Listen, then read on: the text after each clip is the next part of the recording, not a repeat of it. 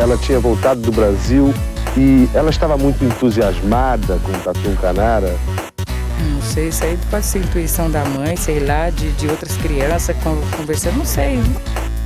10! Nota 10! O senhor vai gostar, hein? Bebê diabo parou o táxi na avenida. Ao vivo é muito pior. Olá, eu sou o Danilo Corsi. E eu sou a Camila Kintzel. No episódio de hoje, vamos revisitar um período bem sinistro da história brasileira. Hoje vamos conhecer o baiano Francisco Félix de Souza, que na virada do século XVIII para o século XIX se tornou o maior traficante de humanos da história. De origens controversas, Francisco deixou o Brasil para ir para a terra hoje conhecida como Benin, onde através de casamento, traições e muita lábia ele se tornou o maior comerciante de humanos da história moderna. Mas antes, nossos apoiadores. Primeiro, o siteguy.dev. Precisa de um novo site para sua empresa, projeto ou loja? Ou está com um problema no seu servidor? Fale com o SiteGuy. Eles resolvem as paradas tudo para você. E falando que veio pelo ao vivo é muito pior, você ainda ganha um descontinho. Vai lá em siteguy.dev e aproveite. Agora, Camila, o que o nosso outro patrocinador, o Drinco Querido, nos mandou hoje? Hoje. Hoje. Hoje, o vinho, o vinho de hoje é o Cape Africa Cabernet Sauvignon Merlot 2020. Um blend de Bordeaux sul-africano que tem excelente custo-benefício. Um vinho ideal para carnes vermelhas e bem suave. Custa apenas 40 reais no drinco.com.br. Beba com moderação, mas aproveite. Hum, Beba com moderação? A gente está dando esse tipo de aviso Pois agora? é, né? O patrocinador pediu. É, brinde história? Tchim, tchim. Tchim, tchim. A carne mais barata do mercado é a carne negra.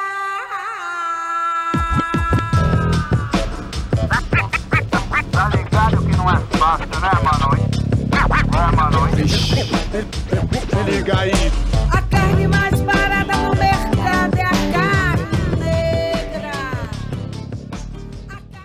Bom, vamos lá. A história de Francisco Félix de Souza, em seu início, é cercada de muito mistério. Ou melhor, é cheia de disputa de narrativas. Oficialmente, ele nasceu em 4 de outubro de 1754 em Salvador, na Bahia. Porém, alguns historiadores contestam e afirmam que ele nasceu em 1771. O fato é que ele é da segunda metade do século XVIII. Ele era filho de um português, traficante de escravos, e de uma indígena, fato que o levou à situação de escravidão durante toda a sua infância, conseguindo a alforria somente quando completou 17 anos. O curioso aqui é que, apesar de ser um mestiço, nos últimos tempos há um esforço de seus descendentes de transformá-lo num homem branco, loiríssimo, porque ser descendente de um caucasiano tem muito mais status, principalmente em Benin.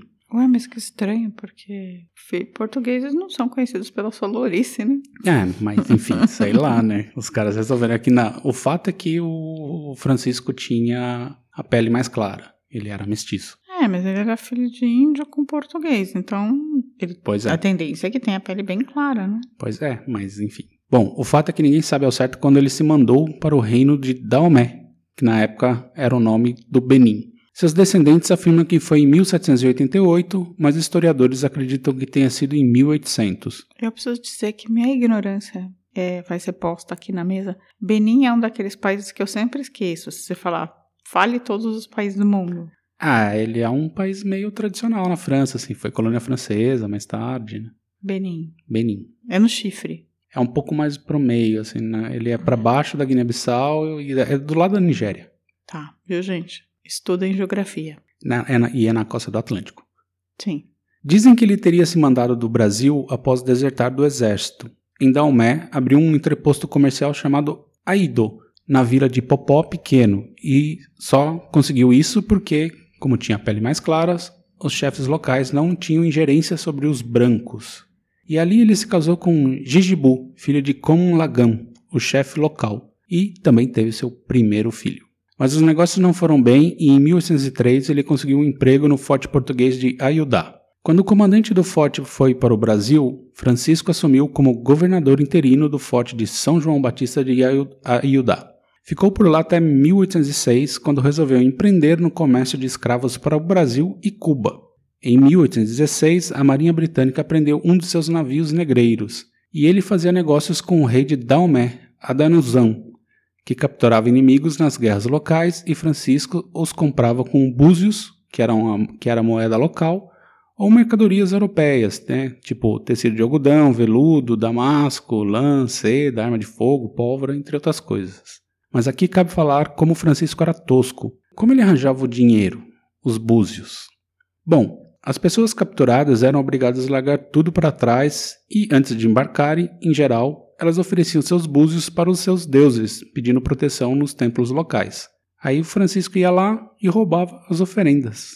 O que você acha, Camila? Acho fim de feira num grau, assim, tipo, o que faz dele, além de ser um traficante de seres humanos, o que é, tipo, já a pior classe de pessoas do universo, é um traficante de humanos, assim, cocô do cavalo do bandido, né? Tipo, Pois é. rasteiro. Ele roubava as oferendas para pagar os- o rei local, que quando tinha as guerras ele capturava as pessoas e ia lá comprar as pessoas do rei. Chinfrim. Mas ele aí essas pessoas tinham que deixar todos os pertences lá, inclusive os búzios, aí ele pegava esses búzios e usava para comprar outros. Ridículo. E aí Francisco pegava essas pessoas e as revendia para traficantes franceses e brasileiros, que então transportavam os africanos para as Américas. Como era mais vantajoso, ele decidiu não mais ter embarcações e somente trabalhar como intermediário. Aproveitava-se dos conflitos locais para comprar pessoas e revendê-las. E ficou rico rapidamente Ele era um atravessador de gente. atravessador de gente. Porém, após ter pago antecipadamente para o rei Adonuzan e não ter recebido os escravos prometidos, Francisco resolveu confrontar o rei. Foi preso imediatamente. Conta-se que na época matar brancos era tabu no reino de Daomé, então o rei mandou colocá-lo em um tonel de índigo para ficar azul escuro e nunca mais tentar a carteirada de branquitude para afrontar o rei. Nossa, eu gostei disso. E ele ficou azul. Não, depois saiu, mas sim, não, supostamente sim. E aí ele começou um grupo chamado Blue Man Group. Blue Man Group, é. Que dura até hoje. que dura até hoje. Mas família real é uma merda, né? Gueso, irmão do rei, queria dar o golpe de estado. Aí ele contou com a ajuda de Francisco. Gueso o ajudou a fugir da prisão e, em troca, Francisco forneceu armas para ele, que destronou o rei e assumiu o controle. Francisco foi recompensado como Xaxá de Yayudá, ou seja, o chefão do lugar. Xaxá. Xaxá. Não que Xa- Xaxá fosse um título, na verdade acredita-se que era o seu apelido por usar muito a expressão Jajá. Mas o fato é que seus descendentes começaram a usar Xaxá como título. E esse ano é o de 1818. Xaxá. Tem uma outra é, explicação para Xaxá também, que é dizem que é o amigo do rei. Porque em- naquela região da África, muitos reis são conhecidos como Dada. E Hum, aí o Xaxá seria o amigo do Dada. O entendi. primeiro amigo, alguma coisa assim. Entendi. E aí ele se tornou o número um dos negócios do rei, Que agora o rei era o Gueso. o Gueso. Gizmo. Gueso. Quando os europeus e brasileiros chegavam para comprar pessoas, era com Francisco Félix que tinham que negociar. Basicamente, ele teve, passou a ter um monopólio ali. E com a independência do Brasil em 1822, Francisco preferiu se manter português, pois assim tinha certa imunidade no tráfico, já que os navios ingleses estavam caçando os navios negreiros, exceto os portugueses, que só viria a acontecer em 1836. Então manter-se português era uma vantagem. Ele se fingia de português, porque ele não era português. Não, ele era... nasceu em Salvador. É, então, ele era brasileiro. Sim, mas na época não existia brasileiro, né? O Brasil era parte de Portugal, era Sim. colônia de Portugal. E, e aproveitando que os portugueses abandonaram o forte de Ayudá, ele também tomou conta do lugar. E em pouco, e em pouco tempo transformou Ayudá no maior entreposto de tráfico humano do mundo. E ele aproveitava também para exportar azeite de dendê. Do Brasil para o mundo. Ou da África. Ah, não, Da da África. Estava Hum. na África. E ele também resolveu voltar ao comércio, comprando navios para transportar os capturados para a América. Assim aumentava seus lucros e poderia viajar tranquilamente sobre a bandeira de Portugal. Porque estava acontecendo dele perder muita carga, porque os ingleses apreendiam os navios quando estava com outra bandeira que não a portuguesa. Entendi. Então aí ele falou: quer saber? Eu vou começar eu mesmo levar. E aí ele comprou vários, vários navios e encomendou também um outro, um outro grande tumbeiro, como era conhecido os navios negreiros, o Príncipe de Guiné, que foi construído nos Estados Unidos. Tchau.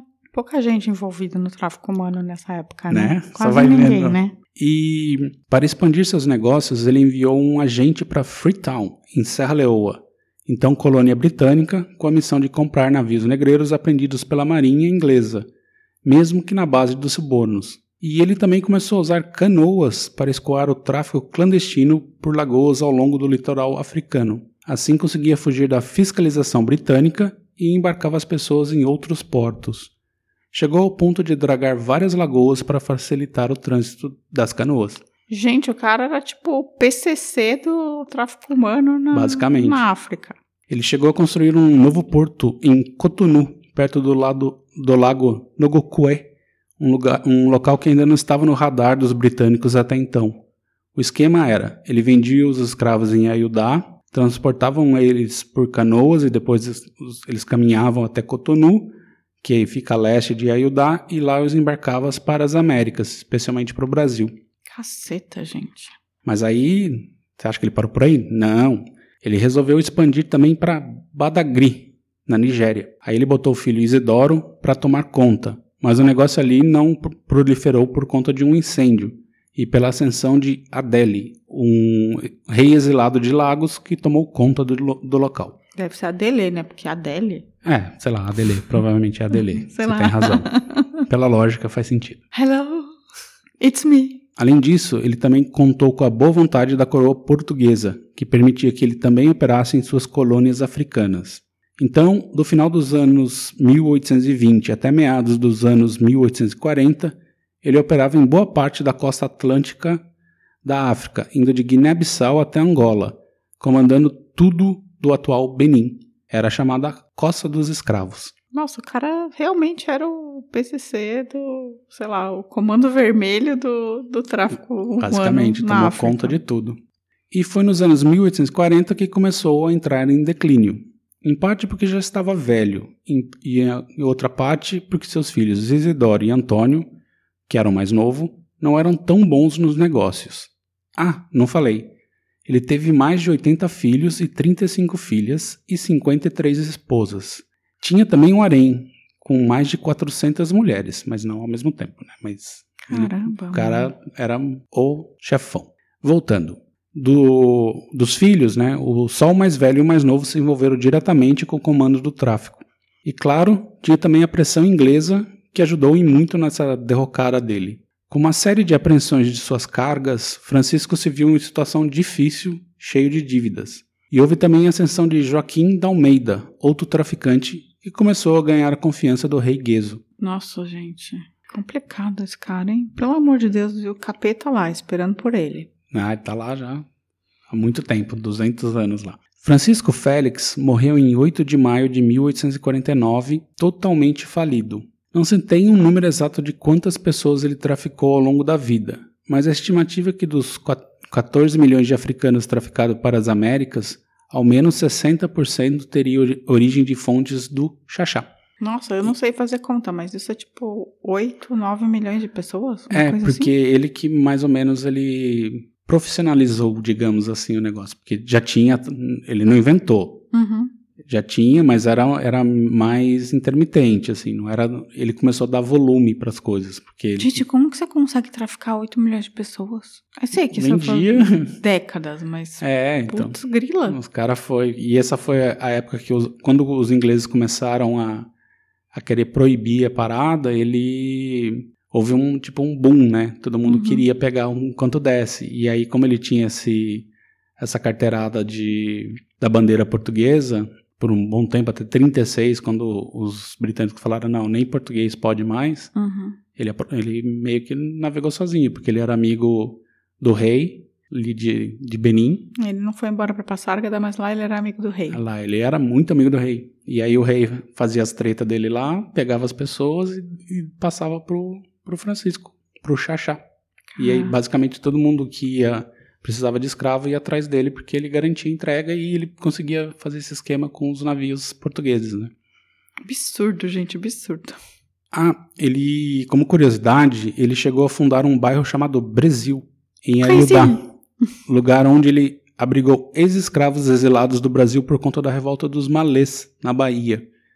E que eles foram levados ao Benin e viviam sob a proteção do Xaxá. Que coisa mais inconsistente, né? Pois é, né? Bizarro. O cara. Ele abrigava ex-escravos e ao mesmo tempo traficava pessoas. Eu, eu esqueci o nome, mas é, esse, esse grupo ele tem uma, uma alcunha também, assim. E depois eles também se, começaram a se envolver em, no tráfico, assim. Eles começaram a caçar pessoas para vender. Os ex-escravos. Os ex-escravos. Caraca, mano. Enfim. E outra curiosidade é que tem um filme do Werner Zog chamado Cobra Verde, que conta, meio que disfarçadamente, a história do Xaxá. Isso porque o Werner, é, o Herzog, ele brigou com o Bruce Chatwin, que havia escrito um livro ficcional sobre o Francisco Félix, aí eles tinham combinado de fazer o filme, Uhum. aí eles brigaram, aí o Herzog falou, não, foda-se, vou continuar fazendo, e ele deu uma mudadinha aqui e ali para não, não parecer plágio, e meteu o Klaus Kinski como o Xaxá. Bem, acho que a família dele deve ter ficado feliz, né? Totalmente, É, né? porque aí colocaram um ariano bem ariano. Bem fazer. ariana. Botaram, não, não, vamos pôr um mais ariano. Uma- Pega um alemão. É, pega um alemão. Enfim, essa foi a história. E aí, o que você achou, Camila? Achei muito interessante a sua história, porque você fala que eu não posso falar que não. Mas é terrível, né? É curioso que, assim, é um brasileiro, né? O, o maior traficante de escravos da história, né? É, pra não dizer que os brasileiros nunca fizeram nada. Eles estão aí, né? Eles são. Quando é pra causar, Quando é pra causar, causei, né? Mas a situação realmente é muito triste, assim, cara. Tipo. É, tem. Eu, quando eu tava fazendo a pesquisa sobre ele, assim, eu fiquei com esse número de 60% que me pareceu fazer mais sentido pela, pela, pelas, pelas estatísticas, assim, que tem mais ou menos um- uns, uns registros e do tráfego ao longo do, do- de todo o tempo que existiu. Mas tem historiador que fala que, tipo, ah, mais de 80%, que ele foi, tipo, ele foi Unilever do negócio, assim, sabe? É, ele criou uma- tudo, ele- né? Ele foi o que a Vale é hoje pra África, né? Tipo, é. uma grande desgraça. É, acho que o Brasil tá aí pra isso mesmo, assim, pra exportar os seus melhores. E assim, ele tem descendentes ainda, assim, tem um bairro inteiro também lá em. Deve no, ter, no né? Porque Benin. ele tem 400 filhos, como não vai ter descendente? É, então, assim, mas que eles são, são chachás, eles ainda existem. Ah, eles são, São, e pra eles é motivo são de. or- chachinhos, na verdade, É. né? Pra eles são, são motivos de orgulho, né? Assim, a história do cara, assim, tipo, nossa, o nosso patriarca. E tem uma, um pequeno ramo da, da, da família que fala que ele foi a maior maldição da África de todos os tempos. Eu acho que ele foi a maior maldição. Não sei se é a maior maldição da África de todos os tempos, porque a África teve maldição. É, teve umas vive, maldições né? belgas ali que foram bem Pois é. pesadas. Teve umas teve bastante maldição. Francesa. Francesa, alemã. Inglesa. É, não é que faltou maldição na África, mas. É, mas assim, o cara, se, se chegar nos números, nesses números mesmo aí, a gente tá falando de 6, 7, 8 milhões de pessoas, assim, é pessoa pra caramba, É uma né? bela maldição. E ele é o cara que, né, mas ele tratava todo mundo como número, pelo que dá pra entender. Ele era, tipo, basicamente, era... É, não, ele tava nem aí, assim, tipo, ah, rei, quando você teve a guerra lá, a briga que você teve, quando você pegou, ah, 15, leva, dá aqui. É, que é um jeito de pensar dos portugueses também, se for pensar. O que é absurdo para um mestiço, assim, né? Porque, teoricamente, se a mãe dele era indígena mesmo, assim, ele deveria ter um mínimo de, de dignidade com os outros povos, né? Mas É. os portugueses, eles tinham isso de simplesmente não considerar nem os negros nem os indígenas gente, né? Pois E é, aí é fácil você fazer E ele- tráfico humano. supostamente ele foi alforriado com 17 anos, né? Então, assim, ele ele viveu foi essa... escravo, ele devia ter lembrança disso, né? Pois é. Mas, enfim, é polêmico, né, assim. E tem, tem gente, assim, que também entre historiadores que, é, que defendem que ele não era uma indígena, era uma, uma negra, que, que ele era filho de uma negra e não de uma, de uma Só indígena. piora a situação. E tem, tem gente que defende que não, não, ele era filho de portugueses, por isso que ele conseguiu esse trânsito bom para ir pro Benin. Ele assumiu um forte na, na, É, um mas forte português. depende, ele tinha um nome português, assim, sei lá, mestiço de branco com indígena, né, pode ser bem português, assim, dependendo do, Pode. do resultado, não é que... O fato é que, assim, ele foi um filho da puta, assim, um grande, um grande filho Coitado da da puta. mãe dele, a mãe dele era indígena, É, ela que teve enfim. menos e menos Pois é, que isso. você tem razão. O pai dele que era o, Já era um traficante. já Acho era que, sei lá, talvez ele quis, quisesse trilhar os mesmos passos do pai, não sei. Não tem informação sobre ele, assim. Isso É, mas bem- agora, se existe inferno, ele ah, ele está tá lá. lá, sem dúvida. Está lá. Se existe, está lá. Sem dúvida. Enfim, esse foi o episódio de hoje, dessa semana, e agora a gente vai dar uma pausazinha e já voltamos para os recadinhos. primeiro negro pra passar. Escolhe sempre negro pra passar na revista. Pra passar na revista.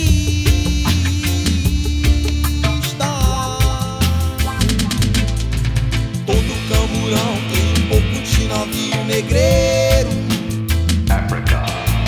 Todo camburão tem um pouco de navio negreiro. E aí, Camila, se alguém quiser falar com a gente, como faz? Manda um pombo correio. Tá bom?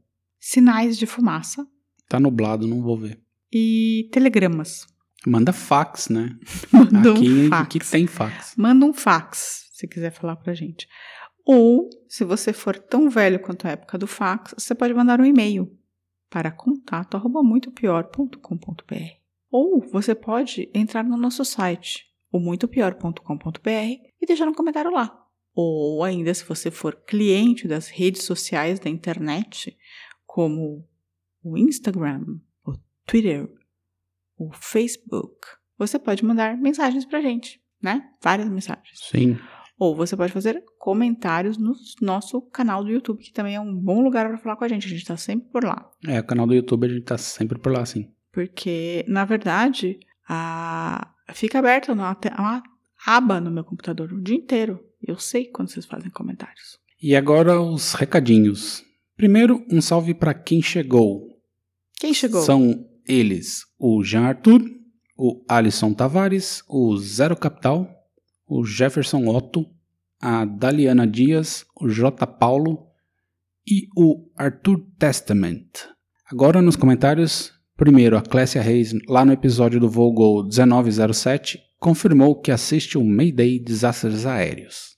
Estamos juntos. É, o Danilo ele é viciado nesse tipo de programa.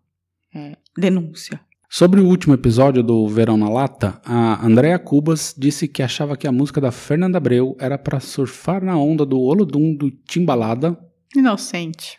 e que malandro é malandro e mané é mané sobre os pescadores entregarem as latas para a polícia. Inocente. O Márcio Fabiano, vulgo Má, mandou várias mensagens e falou que gostou de você cantando Bicho do Paraná. E não, eu não sou piá de apartamento. Ele é, ele é um piá de prédio. Não, Piá de prédio. nunca fui. Caso Eu clássico. morava em casa, era de rua mesmo, fazia guerra de mamona, futebol de havaiana pra arrancar o toco do dedo. Piá de prédio que ficava tomando todinho no carpete. Né, nem tinha carpete. e ele também falou que comia feijoada de lata em pescarias. E aí eu tô ligado nessa lata aí. Ah, ele toma. Ah, Nossa. e ela... não, você tá querendo. Ah, você tá querendo dizer que o mar não, tô não era a que- feijoada que ele tava consumindo. É, não sei. ele né? consumia essa feijoada e Da depois lata. contava histórias de pescador. Quem vai comer feijoada na pescaria? Eu não sei. Teoricamente você deveria comer o peixe na pescaria. Pois é. Agora, sei lá, tem louco pra cá, né? Tem É, eu gente tô dizendo que essa feijoada aí, não sei não. Você acha que ele eh, já era pra, pra contar a história do pescador? Pra contar a história do Entendi. pescador. Entendi. E por fim, o Fábio Christian reforçou os pedidos de episódios e sim, Fábio, vamos fazer. Já estão na fila. Breve. Algo mais, Camila?